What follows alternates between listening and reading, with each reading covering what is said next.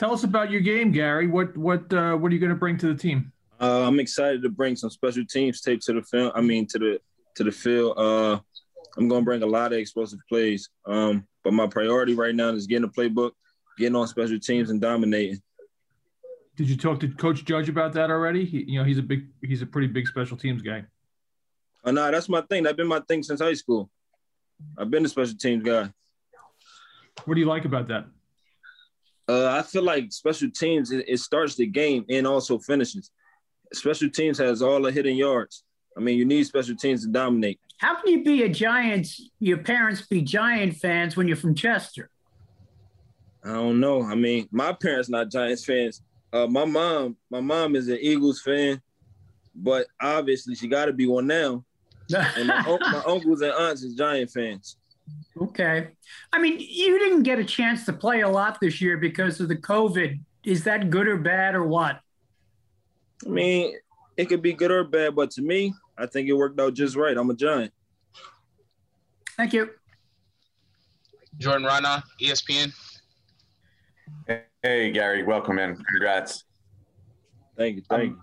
I'm just curious, uh, how much did the Giants talk to you about special teams and how do you show them? I mean, how does the draft process go about for a guy when you, you proving to them that you could play, do special teams or, you know, showing them?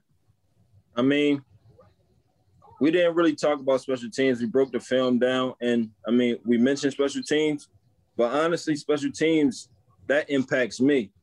I like to be the guy to start the game off, like on kickoff at Arizona. Unfortunately, I couldn't play it last year as much as I wanted to, but I feel like special teams it starts the game.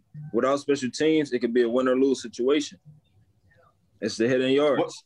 What, what units did you play on uh, at uh, Arizona? Uh, so, so last year I only got a chance to play punt pro, and I also played kick return because of I was a starter last year. But years prior before, I played everything. Just your thoughts on you know being in the in the running back room now with with Saquon.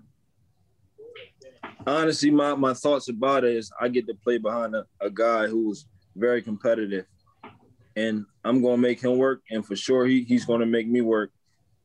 But I just can't wait to see how he approached the day because I know